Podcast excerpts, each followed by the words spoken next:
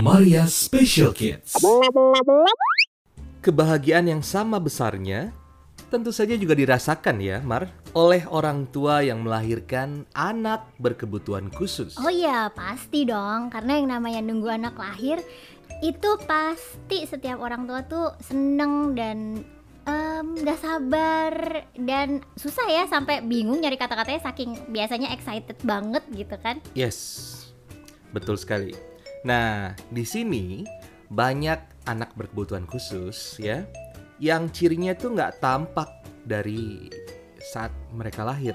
Iya bener, kayak misalnya anak-anak yang autistik, terus ADHD gitu kan. Yes, apalagi yes. Misalnya hambatan belajar, itu kan pas lahir, pas bayi tuh yes. Kayaknya sama aja sama anak-anak lain. Makanya pas lahir pun pasti orang tuanya juga seneng banget gitu kan. Betul. Terus dokter juga yang meriksa, perawat yang meriksa anaknya tuh pasti akan bilang bayinya sehat, bayinya dalam kondisi yang baik gitu. Jadi semuanya pasti tetap happy. Bener, jadi orang tua pun biasanya nggak ada kecurigaan apapun.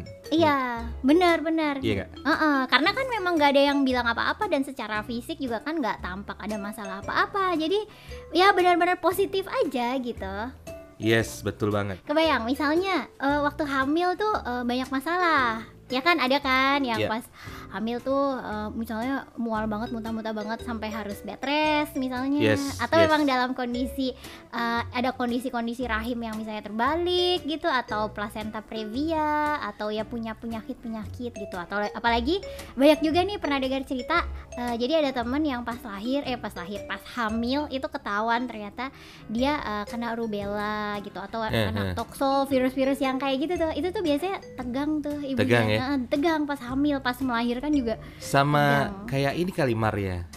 Waktu anak pertama kita lahir dulu ya. Iya. Kamu kan tegang ya tegang. Apalagi ketika ada sebuah tes, apa tuh ya nama tesnya dulu ya? Tes Apgar. Apgar ya? Jelasin dong, Apgar itu apa sih? Oke, Apgar itu tes yang biasanya dilakukan begitu bayi lahir, 1 menit setelahnya dan 5 menit setelahnya gitu biasanya. Nah itu tuh yang diperiksa tuh ada beberapa hal gitu. Salah satunya refleksnya, respon refleksnya gitu. Terus denyut jantung, terus pernapasan. Jadi dalam 1 menit tuh nafasnya berapa banyak gitu. Terus dilihat kulitnya gitu. Pokoknya kondisi fisik ya, pada saat yang tampak pada awal-awal baru lahir gitu.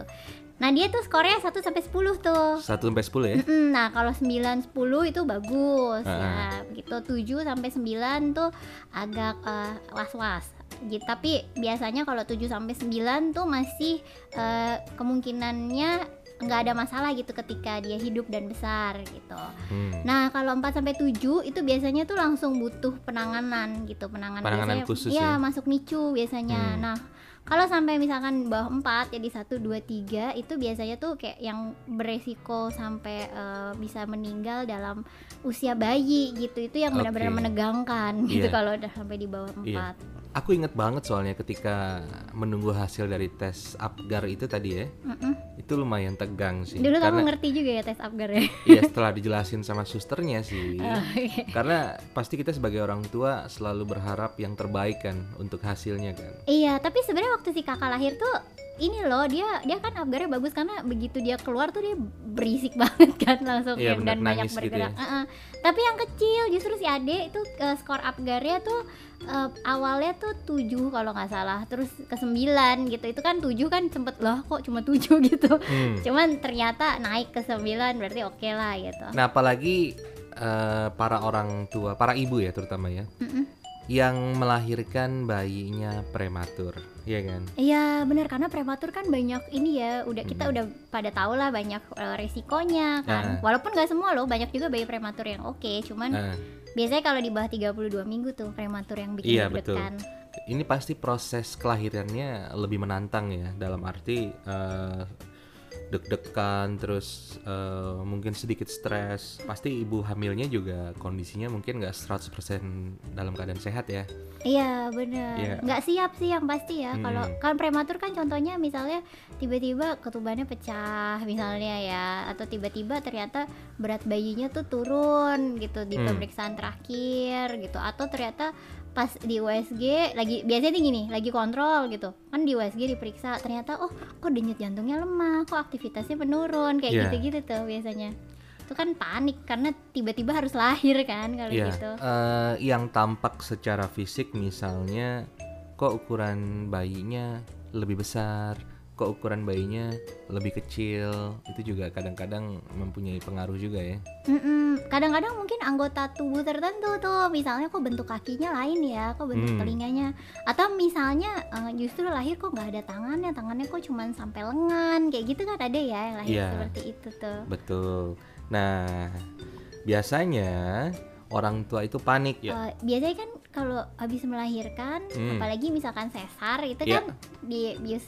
Ini ya lumayan hampir total, total ya. Itu ibunya tuh kadang-kadang nggak tahu gitu sebenarnya kondisi bayinya gimana gitu, terus baru dikasih tahu sama suaminya atau sama dokternya. Dan itu ini sih biasanya shock kalau misalkan dikasih tahu bahwa ternyata si bayi mengalami kondisi apa gitu ya. Oke.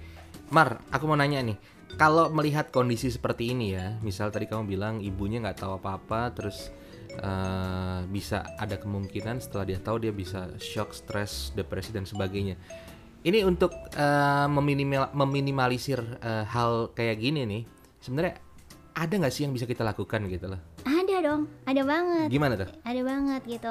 Jadi pertama pasti kerjasama nih. Nanti. Iya kerjasama. Tapi awalnya dari pas cara ngasih taunya dulu gitu. Pas cara ngasih taunya, oke.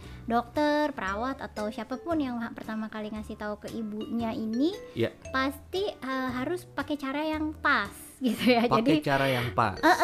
Ada yang gini loh, ada yang ibunya nggak usah dikasih tahu deh karena nanti ibunya sedih dan bla bla bla gitu ya. Bener nggak nih? Iya nggak bener, ya? Tetap harus dikasih tahu karena kan cepat atau lambat namanya ibunya dia juga pasti akan tahu akhirnya. Betul. Jadi mendingan dikasih tahu gitu, tapi emang cara ngasih taunya mungkin tergantung karakter ibunya ya, harus pelan-pelan gitu, harus dengan cara yang positif bahwa ternyata bayi yang dilahirkan begini kondisinya gitu. Lalu habis dikasih tahu juga supportnya, support sosialnya itu tuh penting banget, maksudnya kadang-kadang tuh ini ya biasanya sih bukan dari suami sih yang sering ada kasusnya tuh, justru misalnya dari orang tua atau dari keluarga besar justru dari keluarga besar yang kayak kok anak lo lahirnya kayak gini gitu loh, maksudnya kasarnya gitu ya. Itu, terus itu, jadi saling menyalahkan ya. Saling menyalahkan, lu sih waktu hamil begini begitu, lu sih kemarin dibilangin nggak gini ya, kayak gitu-gitu. Itu tuh nggak boleh banget gitu, apalagi pas baru tahu ternyata anaknya disable gitu kan, lahir secara fisik tampak berbeda, atau mungkin kondisinya kondisi medis misalnya kayak ternyata ketahuan anaknya paru-parunya kenapa, misalnya kayak gitu kan pas lahir. Jadi itu tuh benar-benar harus kalau ada kondisi anak yang memang berbeda, memang kira-kira perlu penanganan khusus, memang si ibu terutama nih yang harus dikasih support secara emosional gitu, dari suami, dari keluarga. Terus dokter juga harus yang ngasih tahu informasinya dengan lengkap, dan yang penting juga ngasih tahu bahwa ada kemungkinan-kemungkinan penanganan gitu. Biasanya karena yang bikin hopeless kan, aduh anaknya kayak gini terus gimana, bisa diapain, itu yang bikin hopeless kalau kayak gak ada harapan gitu. Jadi emang perlu banget dikasih tahu ada kok bisa ditangani dengan begini, dengan begitu gitu, jadi kita masih bisa usaha gitu, jadi supaya gak sampai putus asa atau depresi.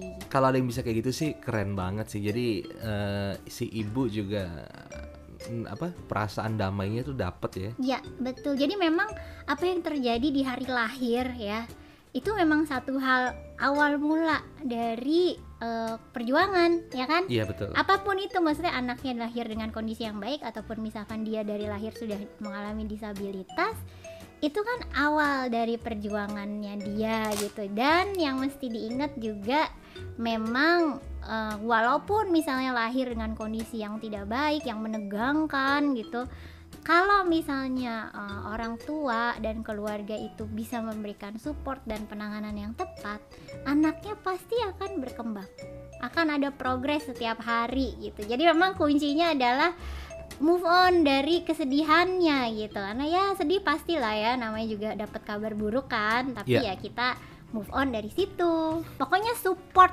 emosional, support sosial itu penting banget. Yes, oke. Maria, ada pesan? Support emosional, support sosial itu yang harus selalu kita berikan. Dan ini tidak cuma ke ibu-ibu yang melahirkan anak dengan disabilitas, tapi semua ibu itu butuh banget support itu ketika baru melahirkan. Baik, terima kasih Maria. Terima kasih Rory. Yes, Maria ini selalu luar biasa karena dia istri saya. Oke, kita akan ketemu lagi besok di episode kedua Challenge 30 Hari Bersuara. Bye-bye. Bye. Maria Special Kids.